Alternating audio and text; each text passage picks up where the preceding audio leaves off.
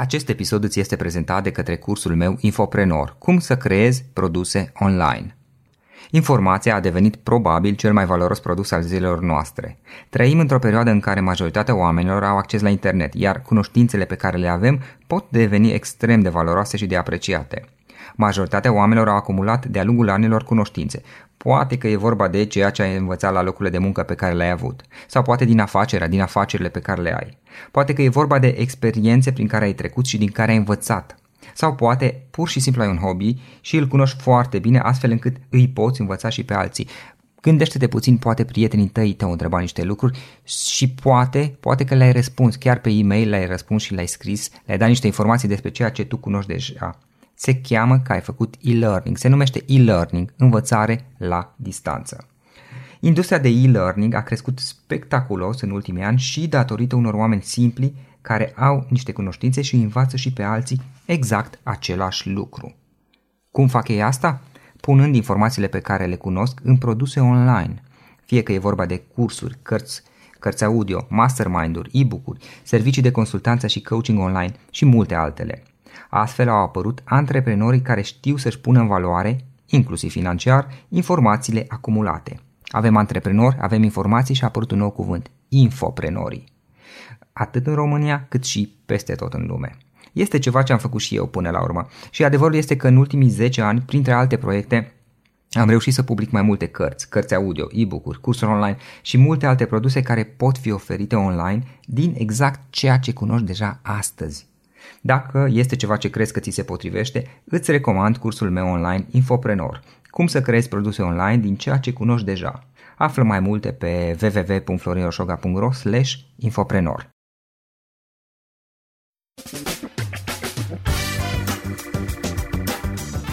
Suntem media a 5 persoane cu care ne petrecem cel mai mult timp – Felicitări pentru că ai ales ca astăzi să petreci timp de calitate alături de antreprenori care inspiră. Cu gazda ta, Florin Roșoga.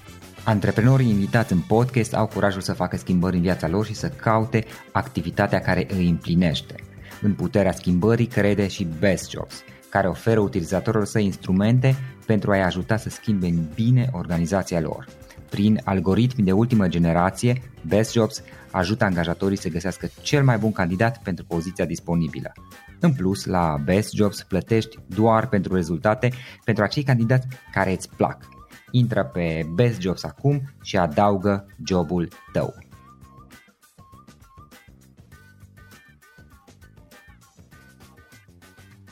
Salut, salut tuturor, Florin Șoga sunt, evident, de la Cluj. Invitata noastră de astăzi, uite că în ultima vreme chiar am avut multe invitate, mă plângeam eu acum câteva luni că nu prea reușesc să aduc fete femei în podcast, dar se pare că um, lucrurile s-au schimbat, așa, energia s-a schimbat și lucrurile se schimbă, da. Uh, invitata noastră de astăzi este Alina. Alina Kasprovski este fondatoare și director executiv la Fundația Comunitară București. Uh, Fundația Comunitară București este o organizație care susține oamenii cu inițiativă să își susțină proiectele. Practic ce fac ei este că pun împreună donatorii conectează donatorii, ONG-uri și grupuri de diverse de inițiativă ca să dezvolte comunități în care, în esență, să se simtă ca acasă. Uh, în cei șapte de ani de activitate au finanțat peste 320 de proiecte, din câte am înțeles, și diverse burse din București și din Ilfov, de asemenea, cu un milion de euro. Uh, Alina, îți mulțumesc că ai acceptat invitația și bine ai venit! Mulțumesc că o să-mi pui întrebări. Ce faci? Cum ești? Cum merg lucrurile acum la început de an pentru voi? Începutul de an uh, a, a pornit foarte furtunos. Uh, practic, prima jumătate de an pentru noi este cea mai activă uh, calendaristic, dar ne-am dat seama că, de fapt, singura perioadă moartă pentru noi este între Crăciun și Anul Nou, așa că nu mai aștept să treacă perioada aglomerată și să vină ziua aia în care să mă plictisesc. Da, practic aveți, de, aveți proiecte derulate tot timpul, da? Exact, exact. Și din ce în ce mai multe și asta e bine, pentru că dacă noi avem proiecte, înseamnă că sunt din ce în ce mai mulți oameni care au inițiativă în București și vor să și au nevoie de susținere ca să și le pună în practică. Da, și sincer să fiu, eu, eu mă bucur să aud asta, mai ales că Na, este multă lume care, în special am prieteni care, care locuiesc în București și nu, din, din atitudinea lor la modul general am observat că nu sunt foarte, foarte încântați de, de oraș sau de faptul că locuiesc acolo, ceea ce e pe undeva poate e de înțeles datorită aglomerației și a altor factori. Deci eu cred că e un lucru foarte bun că, că se fac lucruri și, și pe partea asta din punctul acesta de vedere pentru București. Să știi că multă lume uh, ne-a spus uh, atunci când am pornit Fundația Comunitară București că suntem pur și simplu nebuni și că nu faci o fundație comunitară într-un oraș așa cum e Bucureștiul, pentru că, de fapt, Bucureștiul nu e o comunitate. Și ne-am dat seama că, da, Bucureștiul nu e o comunitate, Bucureștiul e o sumă de comunități și sunt foarte multe grupuri, uh, fie că, nu știu, locuiesc într-o anumită zonă geografică și vor să facă ceva pentru strada lor, pentru parcul lor, pentru cartierul lor, sau pur și simplu sunt oameni care au interese comune și uh-huh. care de foarte multe ori vin împreună uh, ca să, ca să pună un proiect în practică. E foarte multă inițiativă în București și așa e. Parcă uneori ne simțim uh, străini, mulți dintre noi nu suntem de aici la noi în birou din 9 persoane, cred că numai două sunt din București. Asta îți spune ceva despre cum arată Bucureștiul. Alina, am înțeles că citeam mai devreme pe internet despre activitatea ta, cum, cum a început totul și uh, cum, cum ți-a venit ideea. Am înțeles că, de fapt, tu lucrai în mediul corporate înainte și la un moment dat, la un moment dat acum, cred că șapte ani, poate, poate mai mult, poate mai puțin, tu ai început, uh, ai, ai, ai început să lucrezi la ideea asta a fundației practic ai plecat din zona corporate unde erai înainte. Așa e, da, sunt uh, puțin peste 8 ani de când am ieșit din zona corporate și am, uh, și am pornit fundația. Uh-huh, super. Hai să vedem puțin care este povestea ta până la urmă. Care este povestea ta, cum, cum ai evoluat de-a lungul timpului profesional și cum ți-a venit și ideea fundației, cum ai început să lucrezi la ea și cum au decurs toate lucrurile astea? Uh, e o poveste de care îmi place foarte mult să vorbesc Evident, uh-huh. e povestea vieții mele, nu? De ce? Um, a fost o serie de întâmplări fericite, de coincidențe fericite. Eu lucram uh, în marketing uh, și unul din lucrurile pe care le aveam de făcut era să mă ocup de fundația corporate a uh, companiei pentru care lucram. Așa am ajuns un pic mai aproape de, de ONG-urile din România și am început să înțeleg cam despre ce sunt ele, care e nevoia lor, ce probleme rezolvă și am început să-mi, să-mi doresc să ca până la urmă munca mea să fie mai degrabă despre impact pentru oameni decât uh-huh. impact financiar. Uh, și apoi a fost o coincidență foarte fericită care a făcut să existe un program de dezvoltare de fundații comunitare exact când am intrat eu în concediu de maternitate. Uh, și zic exact pentru că literalmente s-a întâmplat în prima zi când am intrat în concediu de maternitate. Um, când um, exista practic un program de aplicații, uh, era ultima zi în care puteam să aplic și am stat toată ziua, în toată prima mea zi de concediu de maternitate să uh-huh. scriu această aplicație.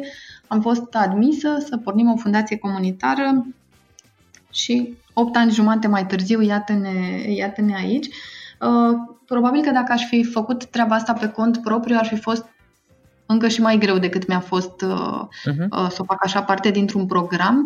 Uh, dar ce e foarte interesant e că uitându-mă în spate, exact asta e ce vroiam eu să fac. Vreau să fac un loc de întâlnire uh, în care să poată să vină oameni care au lucruri de dat în comunitate și proiecte care au nevoie să primească uh, lucrurile astea, fie că e vorba de bani sau de resurse de expert, expertiză profesională sau de altceva în zona asta. Uh, dacă mă uit în spate, pare extraordinar de, de clar drumul.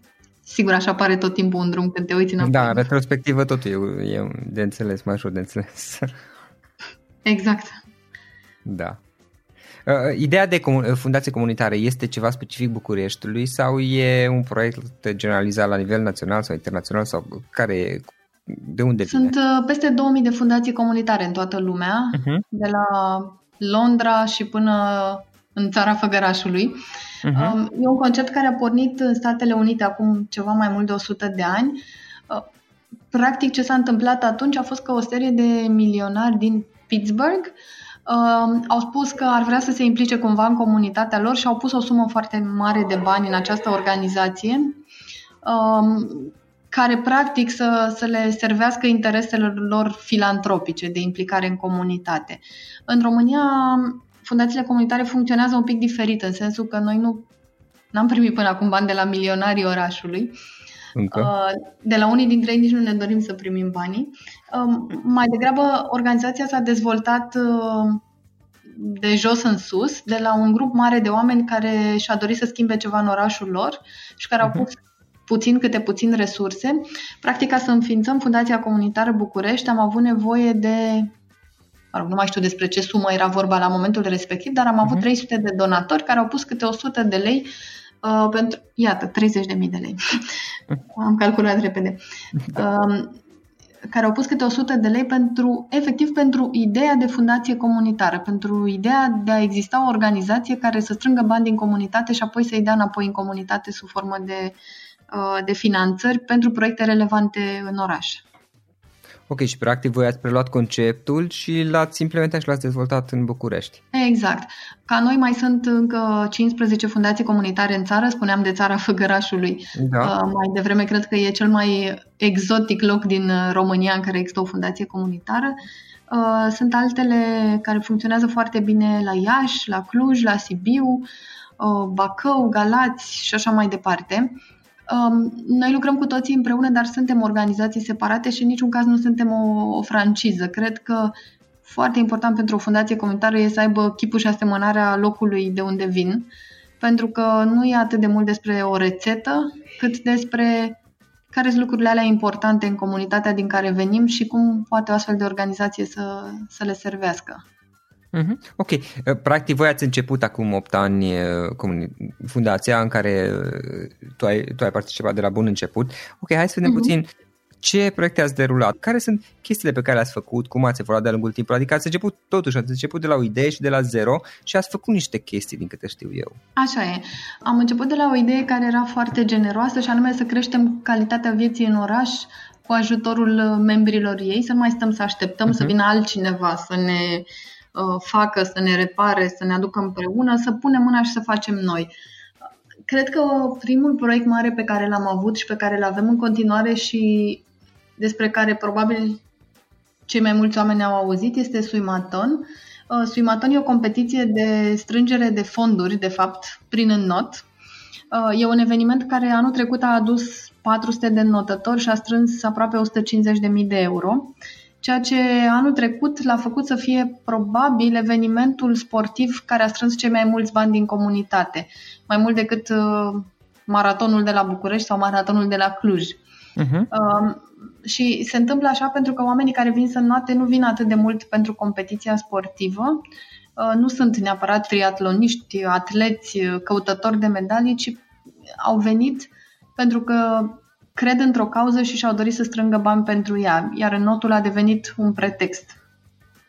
Um, poate de Suimaton au auzit mai mulți și poate mai da. puțin au auzit de pildă uh, despre 8 Hours Overtime for a Good Cause. Asta e, am lăsat numele original pentru că e un proiect care se întâmplă la nivel internațional. Uh, e un proiect care aduce împreună într-o noapte, peste program, de la 7 seara la 3 dimineața, profesioniști din diverse domenii și, și ONG-uri care au nevoie de experiența lor profesională și care nu și-ar permite să o cumpere uh-huh. în mod obișnuit. Fie că vorbim de, nu știu, consultanți de comunicare sau designeri sau consultanți de business sau IT-ști um, sau oameni care lucrează în zona audio-video, practic ONG-urile vin cu o temă, o problemă pe care ei o au și nu reușesc să o rezolve singuri și care poate fi rezolvată în astea 8 ore și pleacă dimineața la 3 cu tema rezolvată, gata să fie implementată de luni dimineață.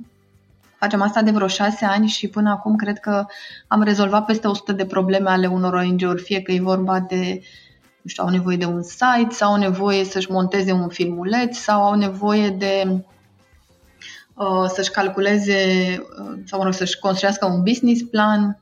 Mhm. Sunt proiecte foarte diferite uh, care au ieșit de aici.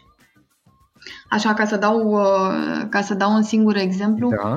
Uh, e un proiect uh, pe care uite, nu știu dacă se vede în Cluj, dar în București sigur se vede, pe care l-au făcut cei de la Motivation. Motivation sunt o organizație care lucrează cu persoane cu scaun, care, mă rog, folosesc ca un rulant da. Um, și aveau această problemă iarăși s-ar putea ca la Cluj asta să nu fie o problemă, um, că în supermarketuri sau la mall oamenii parchează ilegal pe zonele persoanelor cu dizabilități, A, ceea ce înseamnă că... Asta. Da, nu cred. um, și practic Problema... îi blochează, ei, ei nu pot să, să se dea jos din mașină în sensul ăsta. Exact, nu pot să dea jos din mașină sau au foarte mult de mers și atunci au vrut să facă cei de la Motivation, au fost să găsească un mesaj uh, uh-huh. care să sensibilizeze cumva, nu neapărat să oblige, să sensibilizeze cumva șoferii despre, despre problema asta și că oamenii în scaun cu rotile chiar au nevoie de locul ăla, nu că da. vor ei să fie mai aproape. Uh, și o campanie care s-a dezvoltat la 8 Hours Overtime și care acum se vede în parcările supermarketurilor uh-huh. și ale magazinelor de mobilă și ale marilor moluri. Uh, și mă bucur de fiecare dată când văd campania asta pentru că știu cum s-a născut într-o noapte Uh, pe la 1 dimineața când oamenii păreau că nu o să mai aibă energie de dat și apoi au venit cu ideea asta. Uh-huh, și sunt da. tot felul de alte uh, idei sau proiecte care s-au dezvoltat la e-Towers uh, și foarte interesant pentru că de obicei oamenii când se gândesc să ajute o organizație se gândesc să dea bani sau să, nu știu, meargă voluntar să strângă gunoaie, dar rare ori se gândesc că ar putea să-i ajute cu experiența lor profesională și să le dea ceva ce organizațiile nu și-ar permite să plătească. Da, da, da. Și dincolo de asta, uh, ce mai facem noi este să lucrăm cu donatori, de multe ori sunt donatori corporei, dar nu întotdeauna, uh-huh. care au bani de dat și nu știu exact unde să-i dea în comunitate și noi îi ajutăm cu um, cu un proces prin care să se asigure că banii ajung acolo unde trebuie și sunt bine uh-huh. cheltuiți. Și în partea cealaltă lucrăm cu organizații, de obicei organizații mici sau la început de drum sau chiar grupuri de inițiativă, Asta înseamnă trei vecini care au o idee și vor să-și o pună în practică și n-au un ONG în spate. Îi ajutăm dându-le finanțări, dar mai mult decât atât. Uh-huh. Um, îi învățăm cum să-și facă proiectele acolo unde ei se blochează. Suntem un, un finanțator flexibil care, dacă vrei ca un fel de angel investor, um, suntem cu ei încă la începutul drumului și înțelegem care sunt problemele și dilemele și barierele uh, de care se lovesc și nu e atât de important să respecte planul inițial la virgulă, cât e important ca până la urmă proiectul pe care îl fac să aibă un impact și organizația sau grupul să, să crească și să-și dorească să facă proiecte în continuare.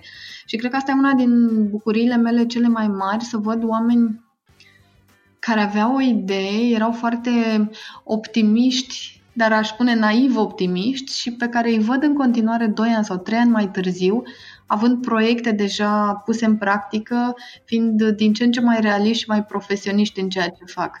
Uh, pentru că exact așa cum spuneai tu la început, oamenii nu prea cred că în București pot să, să construiești comunități, dar adevărul e că cu genul ăsta de inițiative pe care le creștem încet și cu răbdare, chiar construim o comunitate în București. Da, da. Ă, bine, acum voi practic sunteți o punte, un bridge, o punte, mm-hmm. da, mhm. bine, conectați mm-hmm. pe de o parte resurse cu oameni care au idei și care vor să ajute comunitatea și ă, acum sigur, poate eu sunt subiectiv în afirmația mea, dar mie așa mi s-a părut că pe undeva parcă în București ă, mai, mai încet se mișcă asta, asta poate fi și știu că sunt subiectiv în afirmație și datorită contextului general din ultimii, nu știu, număr de ani la nivel de cum, cum au decurs lucrurile acolo pe plan local din anumite puncte de vedere, dar uh, se pare că se mișcă totuși lucrurile. Se mișcă, se mișcă. Eu dacă mă uit la unde eram acum 8 ani, ca spirit de implicare, ca, nu știu, număr de donații și așa mai departe și unde suntem acum, e, e efectiv o revoluție. Și eu mi-am dat seama, de fapt mi-a luat o vreme să mă dezvăț de educația mea de corporație și să înțeleg că sunt antreprenor social. Uh, și asta e un mod total diferit de gândire. Uh, Andreea Roșca are un exemplu foarte interesant. Spune ea că în corporație faci puzzle, în vreme ce antreprenoriatul este quilting. E, nu știu cum să-l traduc, e un mod de a face o pătură din petice pe care le lipești așa după inspirație și după mhm. context. Uh-huh. Practic n-ai schema, n-ai harta dinainte, construiești tu și tu ești responsabil de, de rezultat. Și abia când am reușit să mă așez mai bine în gândirea asta antreprenorială, au început să mă ajute și să nu mă încurce lucrurile pe care le-am învățat în corporație. Și cumva asta e unul din lucrurile pe care și noi le, le spunem mai departe către organizațiile pe care le susținem sau pentru grupurile pe care le susținem. Că și ei sunt antreprenori, nu neapărat că au un chioșc de limonadă și produc bani din el, uh, ci că au o idee pe care o construiesc de la zero, pentru care nu există hartă, sigur că există uh, niște direcții generale și sunt locuri în care alți oameni s-au, s-au lovit și uh-huh. știm anumite lucruri care nu merg, dar până la urmă e nevoie de spiritul lor antreprenorial acolo ca, ca lucrurile să iasă. Da, da, da. În, în, îmi amintesc că mai devreme povesteam puțin înainte de a începe înregistrarea. Am, din câte am înțeles, în bordul vostru aveți totuși chiar oameni care sunt până la urmă mentor, sunt, sunt coach, uh-huh. sunt uh, oameni din zona de, de antreprenoriat și care până la urmă vă ajută, vă susțin și vă ajută să construiți. De fapt, ne-am dat seama că acum în bordul nostru nou, care e foarte, da. foarte nou, toată lumea vine din zona for profit, Uh-huh. Ceea ce e bine pe de-o parte, pentru că avem nevoie și de uh, inspirație din zona asta. Pe de altă parte ne dăm seama că uh, avem nevoie și de un pic de contrabalans. Uh, dar da, în momentul ăsta la noi în board e un uh, tip care face investiții. Sunt... Poți să zici numele dacă vrei, e ok. Uh, da, pot să le zic numele. Uh, uite, Radu Atanasiu, tocmai ce uh, povesteam că el a avut foarte recent un podcast la tine și l-am ascultat și m-am bucurat foarte mult să, să-l aud. Radu e investitor. Um, Monica Jitariuc, care conduce o agenție de comunicare, Vlad Buda, care vine de la Cluj. Iată, Vlad are o rețea de cafenele în București, care uh, dezvoltă acolo în spațiul lor un, un spirit de comunitate pe care l-am văzut foarte rar în București. Uh-huh. Daniel Mereuță, care conduce o, o companie de outsourcing Uh, și Mihai Guia, care este avocat și, mă rog, care până la urmă conduce o societate de avocatură și atunci până la urmă și el e tot un antreprenor. Da. Deci, iată, suntem cu toții antreprenori în... Uh, da, mă gândesc că pe undeva cei din zona corporate și zona de business sunt poate mai com- competitiv, nu știu, e o părere, persoana poate am dreptate sau poate nu, știi, și atunci poate vă ajută cumva, pentru că o provocare pe care voi aveți este să faceți rost de resursele de, care sunt necesare ca să vă creați, ca uh-huh. să vă implementați proiectele, mă gândesc. Uh, ok, uh, Alina, o, o altă întrebare. Trei, trei idei, trei lecții importante pe care le-ai învățat din toată experiența ta. De una dintre ele, chiar spuneam un pic mai devreme, uh, practic momentul în care m-am prins că sunt antreprenor și nu sunt o ingist clasic, mhm. uh, a fost un moment de, de iluminare pentru mine și cred că în momentul ăsta cam toate organizațiile din zona non-profit care vor să, să trăiască și să crească, au nevoie să înțeleagă asta. Că uh, antreprenoriatul nu e o chestie uh, nasoală, uh, așa că e rău, e murdar, să fii atent la bani sau să fii atent la, la cum crești, uh, că practic fără, fără zona asta și fără spiritul ăsta de antreprenoriat nu, nu poți să crești nici chiar o organizație non-profit. Apoi am învățat uh, o treabă dintr-o reclamă. Uh, cred că e unul din lucrurile de bază pentru mine. Era o reclamă veche la Conex care spunea așa când pui pasiune în ceea ce faci, vei reuși. Și am crescut profesional crezând chestia asta și m-a și pus cu picioarele pe pământ pentru că nu spune nimeni că vei reuși ușor sau vei reuși imediat sau că, nu știu, se aliniază universul la dorințele tale. Da, sau că va fi fără efort. Uh, asta de multe ori am auzit-o uh, și așa un, un loc fals Oamenii spun că atunci când îți găsești locul, totul se, se aliniază și merge perfect. Uh, și uneori poate să te pună pe o direcție greșită, pentru că evident că ceva o să meargă prost. Și în momentul ăla ajungi să te întrebi, ah, oare nu sunt în locul care trebuie, oare n-am făcut ce trebuie? Uh, și foarte greșit. De fapt, când pornești într-un, într-un, pe un drum nou, inevitabil vei face greșeli și inevitabil o să-ți meargă prost și greu. Cred că trebuie să treci prin, uh-huh. prin lucrurile astea grele și uneori poate că dacă ai fi știut de la început cât de greu are să fie, nici nu te-ai mai fi apucat. Da, nu te apucai. Deci, pai, eu dacă știam prin câte am trecut cu podcastul acesta, de exemplu, sau și alte proiecte, dacă mai iau podcastul pentru că suntem într-un podcast. Nu mă apucam de podcast în ruptul capului, nu mă lega le capul. Acum mi este ușor, sigur, am trecut peste multe lucruri dificile și mă gândesc, băi, l-am rezolvat pe astea, atâtea am rezolvat, hai că le rezolvă și pe celelalte, nu poate fi mai greu decât a fost. Dar dacă știam de la început, nu cred că mă apuc. Eu mă uit uneori și așa un, mă repune cu picioarele pe mhm. pământ, mă uit uneori la aplicația noastră inițială. Cum ne imaginam noi că o să meargă Fundația Comunitară București în primii 5 ani, cred. Uh-huh. E o utopie. E, mă rog, eu veneam din zona de corporație cu bugete foarte mari. Eu gestionam bugete de milioane de dolari în fiecare an și atunci eu nu eram capabilă să gândesc decât la dimensiunea asta. Evident că nu am reușit să produc milioane de uh, dolari. Uite, anul 2018 e anul în care am avut venituri de peste un milion de dolari pentru prima dată. Uh-huh. Da, îmi imaginam cu totul altceva, o altă, o altă scală care era complet nerealistă. Și ce s-a întâmplat, de fapt, a fost că în primul an jumate, primii doi ani până am avut primul swimaton, oamenilor nu le păsa de Fundația Comunitară București, nu înțelegeau despre ce era vorba, cred că nici noi nu înțelegeam foarte bine și cred că singurul mod în care am reușit să țin fundația în picioare și să nu o închid și să nu mă întorc înapoi în corporație a fost pur și simplu din încăpățânare. N-am vrut să, să, să recunosc că nu merge. Și apoi a început da. să meargă. Da, da, da. Acum știi, pe, pe undeva, știi, poate și doza asta de, de nebunie și de a seta niște nu știu, așteptări sau obiective nerealiste, poate tocmai asta te-a împins, adică te-ai gândit că poți să faci niște chestii poate mari, știi? Și apoi ai avut, nu știu, doza asta de nebunie să, să-i dai drumul, iar apoi n-am mai avut chef să, să, să renunți, adică perseverență, mă rog, încăpățânare, că într-o bună măsură e tot aia. Da, exact. Încăpățânare sună rău așa în românește, dar de fapt uh, despre asta ai nevoie. Uh-huh. Um, Uh, și cred că am mai învățat o chestie uh, în fundație pe care nu o știam înainte și e cumva contraintuitivă atunci când vinzi orice, chiar și când faci fundraising. Am învățat cât de important este să taci și să asculți la ceilalți versus să-ți vinzi proiectul. Nu mi este tot timpul, dar atunci când reușesc cu adevărat să ascult, pot să înțeleg unde e celălalt și, nu știu, care sunt nevoile lui, cum ne putem întâlni la mijloc.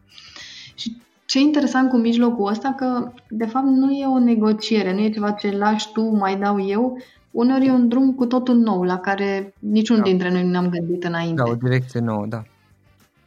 A, asta e ceva ce nu mi-ar fi trecut niciodată prin cap dacă n-aș fi făcut uh, fundația. Mhm, da, practic să, să înveți să asculti și mi-amintesc că discutam, uite, asta e o chestie care mi-a, m-a, mi-a plăcut foarte mult cum a zis-o și acum îmi pare rău că nu mi-amintesc cuvintele. Uh, chiar de curând zile trecute discutam cu, cu Mihaela Gânju de la Erudio și exact uh-huh. despre asta l-am dat menționa și ea despre importanța de a, de a învăța să asculți. Și admit că și mie uneori mi este dificil, Uh, dificil să fac asta, vorbesc prea mult sau vorbesc prea repede și este dificil să mă opresc.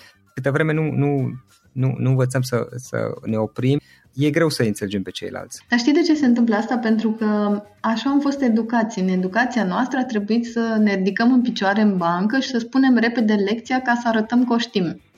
Și cumva am rămas cu reflexul ăsta de a ne spune repede lecția și să așteptăm să vină nota, dar de fapt nota da. nu vine așa. Da. Nota de multe ori vine după ce taci jumătate de oră. Da, și uh, e și o formă de competitivitate, știi, între noi, că până la urmă, dacă stăm să ne gândim ca și cultură, și nu numai în, în România, și în România și peste tot probabil, știi, um, cultura, cum să zic, vestică, uh, s-a, s-a construit pe, pe, pe o formă de competitivitate, de, nu știu, concuren, competitivitate să zicem, concurență, competitivitate, adică luptăm Uh, până la urmă să obținem chestii, să facem, să alergăm, să fim pe primul loc. Nimeni nu vrea să fie pe locul 5, pe locul 7. Toată lumea vrea să fie de obicei pe primul loc, știi, sau pe primele uh-huh. trei măcar, în cel mai prost caz. Uh, na. Și atunci, știi, pe undeva, din punctul ăsta de vedere, suntem mai tentați să deschidem gura să vorbim ca să-l acoperim pe celălalt din fața noastră. Așa e. Uite, mi-am dat seama, apropo de, uh, de lecții, ce spuneai mai devreme asta cu, cu ideea de competitivitate. Uh-huh. Uh, noi la fundație ne-am dat seama, cred că relativ recent, despre faptul că dacă, sunt, dacă ne plasăm în competiție cu alte organizații non-profit, o să pierdem și noi și ei. Uh-huh. Și că singurul mod în care putem să facem lucrurile să funcționeze bine este să lucrăm împreună. Acum, dacă te uiți pe rapoartele noastre anuale, cred că de vreo patru ani au cuvântul ăsta împreună pe, pe copertă. Uh-huh. Îl văd și acum în timp ce vorbesc cu tine. Uh, și îmi dau seama că în fundație, dar cred că în foarte, în mult mai multe locuri din viață decât ne-am gândit, funcționăm mult mai bine împreună și în cooperare decât în competiție. E incomparabil. Pentru că, practic, competiția e, e un joc cu, cu sumă zero. Cineva da, mă rog, unul câștigă și cineva trebuie să piardă, că asta se Exact. În vreme ce împreună e să ne punem uh, plusurile fiecare și să construim de acolo. Și asta uh, îmi dau seama, acum lucrăm la un proiect foarte mare care vorbește iarăși despre ceva ce voi la Cluj nu înțelegeți, și anume riscul seismic în București. Da, uh, uh-huh. Și e foarte bine că nu înțelegeți, sunteți niște norocoși. Pe noi o să ne lovească și o să ne lovească literalmente și destul de rău.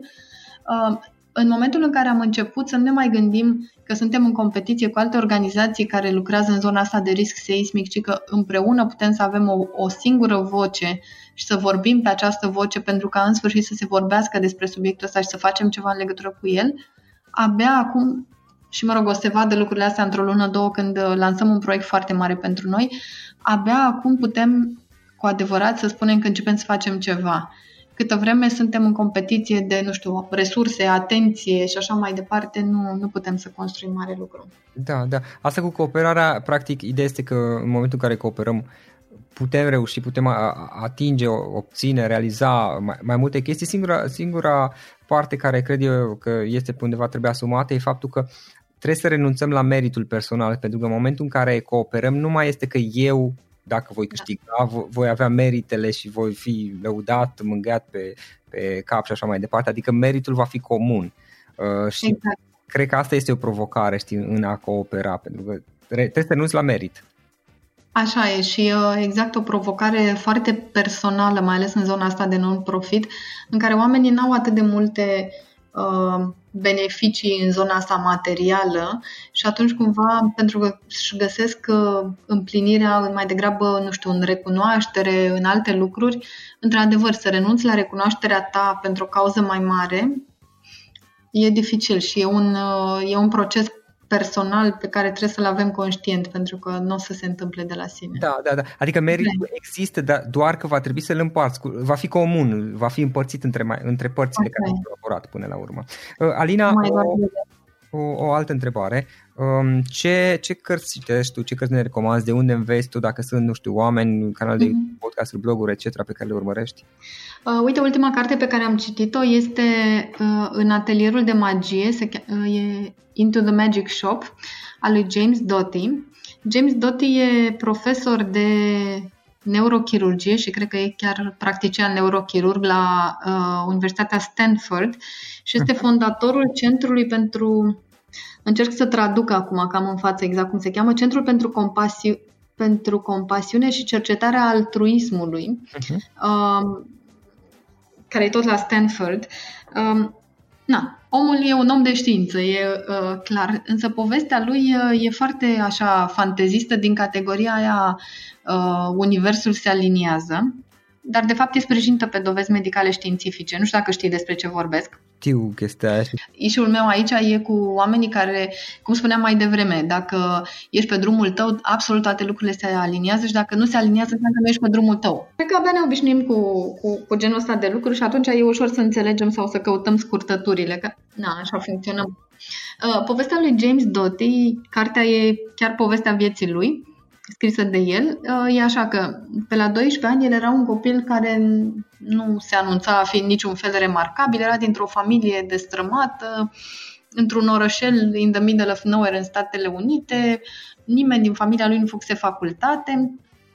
Și totalmente din întâmplare ajunge într-un magazin care vinde produse de, mă rog, pentru magicieni Um, și acolo cunoaște pe cineva care îl învață despre mindfulness, despre meditație, despre stabilirea intențiilor și așa mai departe. Și tot, toată cartea este în oglindă cum a curs viața lui de acolo, de la momentul ăsta în care a întâlnit-o pe această femeie și cu dovezile științifice de ce se întâmplă în creierul nostru când medităm, când uh, ne stabilim o E chiar interesant, nu știam de carte și chiar mi-am notat și titlul acum și o să caut să, să-mi cumpăr și eu, super interesant. Ți-o recomand, e, e și foarte, foarte bine scrisă, e efectiv, curge ca o poveste, inclusiv partea de dovezi științifice de neuroștiință.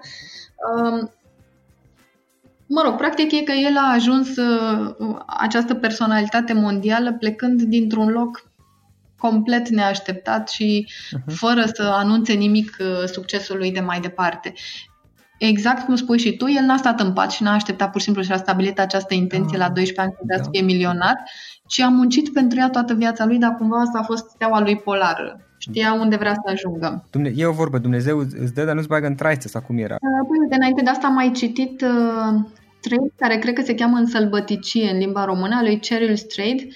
Da. Um, ea e o jurnalistă, a și fost în România de câteva ori la Power of Storytelling, al celor, uh, evenimentul celor de la DOR. Uh-huh. E povestea ei adevărată. La momentul respectiv, ea se căuta pe sine și a, a mers vreo mie de kilometri prin sălbăticie într-o călătorie pe, uh, nu mai știu cum se cheamă, mă rog, platoul uh, coastei, nu știu, mă rog. Cert e că a mers din California și până spre Canada, în drumul ăsta în care ea era completamente pierdută, ea ca Oare persoană. n-a fost și ceva film după carte? Sau a fost și, exact, a fost și film. Eu am citit cartea. Așa, așa. N-am văzut filmul atunci. Am văzut-o pe ea când a fost uh, la conferință în România. Nu m-a marcat, dar cred că sunt eu în momentul ăla în care caut lucruri uh-huh. acum și uh, pentru mine a fost foarte bine. Uh, și înainte de asta, cred că am abandonat vreo 5 cărți și mi-am dat seama extrem de recent că, de fapt, nu datorez nimănui să citesc o carte până la capăt dacă nu mă prinde și că nu e tema de acasă pe care trebuie să o, să o livrez și să, o, să o raportez cuiva. Așa că am renunțat să mai citesc cărți care nu mă prind. Uh-huh. Tot în perioada asta am citit cu uh, fiul meu Fridolin, o carte pe care o citam și când eram mică. E despre un cățel cu o misiune care merge așa până la capătul pământului pentru misiunea lui. Uh, și mi-am dat seama că să ai un copil și să citești pentru copilul tău cărți de copii e o ocazie minunată să dai peste povești care au înțeles foarte puternic și pentru adulți. Și mereu când, când deschid o carte de copii mă gândesc că o să fie ceva și pentru mine acolo. Așa că vă recomand cărțile pentru copii. super, super. Uh, Alina, cum, cum te organizezi tu sau ce instrumente folosești tu ca să-ți faci treaba? Ești genul uh, creion și hârtie sau folosești aplicații, servicii, gadgeturi, chestii genul ăsta? Sunt genul uh, carieci colorate și hârtie. Așa. Uh, dacă nu, pun, uh, dacă nu fac mhm. planul pe uh, caiet, nu pot să funcționez, după cum de asemenea nu pot să exist dacă n-am calendar. Uh, calendarul meu e steaua nordului pentru mine. Uh-huh. Uh, în afară de asta folosesc Evernote, îmi tot salvez diverse lucruri acolo. Uh, folosesc Toggle la un moment dat când vreau să mă prind cam cât îmi ia să fac anumite lucruri, uh, pentru că mi-am dat seama, mă rog, din categoria cognitive biases, tot timpul suntem mult mai optimiști când estimăm uh, cât ne ia să facem ceva și e interesant să, să te uiți din când în când în spate și să-ți dai seama cât ai muncit de fapt. Da. Uh, și altfel salvez multe lucruri uh, pe Facebook. Uh, asta e.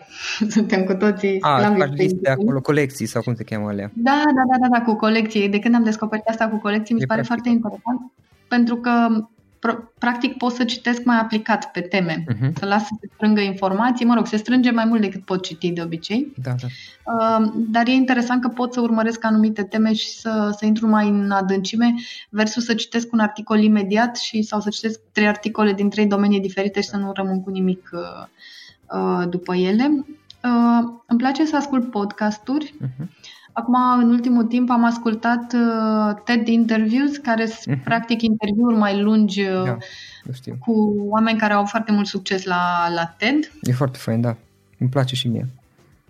Și am mai uh, ascultat, era să zic, am mai citit, am mai ascultat uh, foarte recent uh, seria de podcasturi a lui Esther Perel în zona de relații, uh-huh. care se cheamă Where Should We Begin. E um, o serie foarte puternică. Practic e un soi de terapie de cuplu de o oră înregistrată, cu personaje reale. Uh-huh. Am plecat cu foarte multe lucruri pentru, pentru mine și pentru viața mea de acolo. Nu e din zona profesională, dar mi se pare extrem de puternic. Uh, și altfel ce fac acum este să uh, trec printr-un curs care se cheamă Learning How to Learn, cred că e la Coursera. Da. Uh, până acum aveam senzația asta că mi-e foarte greu să învăț lucruri noi și că nu, nu sunt suficient de organizată, dar mi-am dat seama că trecând prin cursul ăsta că nu o făceam cum trebuie și că există o serie de descoperiri până la urmă tot din zona asta de neuroștiințe apropo de cum învățăm și cum învățăm bine care mă ajută să-mi, să-mi fixez mult mai bine informațiile. Aveam impresia că n-am mai învățat nimic de când am terminat școala, ceea ce este în mod evident fals. în, în final, Alina, o ultimă întrebare. Dacă ar fi să lași ascultătorii podcastului cu o singură idee, care ar putea fi aceea? Mă gândesc că e ceva ce are legătură cu, cu munca mea. Am învățat în ultimul timp că sunt foarte mulți, mult mai mulți oameni decât credem, care dacă au mecanisme bune, uh, fac ceva pentru un bine mai mare decât ei. Și știu că în perioada asta ne spunem foarte des în România, nu ne mai facem bine, uh, atât s-a putut și așa mai departe, dar adevărul e că ne facem din ce în ce mai bine și depinde de fiecare din noi. Cred că e un moment în care e foarte important să ne repetăm lucrurile astea ca să nu nebunim sau ca să nu plecăm în altă parte. Da, da, da, poate că pe undeva știi, în momentul în care treci prin, prin clipe, asta la nivel de societate și și la nivel personal probabil, când treci prin momente urâte, nasoale, cum să zic, te duci în jos, ai senzația că gata, acum doar în jos te mai poți duce, înapoi în sus nu mai e asta, dar după ce ai trecut peste o să-ți dai seama că a fost doar o vale. Da, și cred că noi funcționăm foarte bine, noi românii, cu presiunea asta de timp. Hai, acum ori niciodată, cum zice și la el. Nu e cel mai bun lucru din perspectiva eficienței și a time managementului, dar asta e, așa funcționăm și cred că e bine să ne uităm și la mecanismele care funcționează și ne folosim de ele. Să simțim presiunea asta de Uh, vine teza peste noi, vine examenul, trebuie să învățăm acum. Da.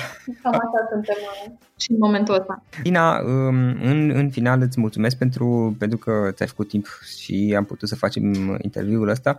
E foarte interesant și încă o dată toată admirația pentru ce faceți voi, mai ales că, uite, acum eu, eu la Cluj mi se pare că aici lucrurile se mișcă mai ușor în sensul că și municipalitatea uh, se străduiește mai mult și poate și, și sunt, sunt resurse mai ușor de accesat, știi, și poate ar fi mai ușor de creat astfel de proiecte, poate, poate nu, nu știu. De asta toată admirația pentru că vă străduiți acolo la București să faceți niște lucruri frumoase uh, și felicitări pentru tot ce faceți. Mulțumesc și eu mulțumesc pentru toată inspirația pe care uh, mi-am luat-o de când am tot ascultat podcasturile tale.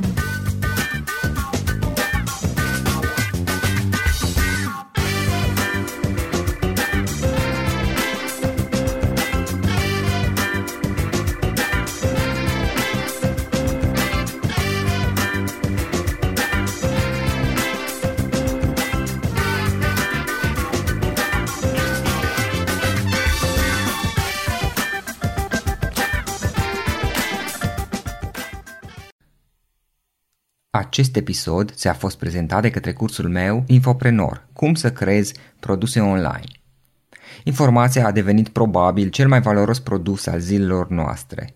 Trăim într-o perioadă în care majoritatea oamenilor au acces la internet, iar cunoștințele pe care le avem pot deveni extrem de valoroase și de apreciate. Unii oameni spun de altfel că în momentul de față cel mai valoros lucru din lume sunt informațiile. Majoritatea oamenilor au acumulat diverse informații de-a lungul anilor, diverse cunoștințe.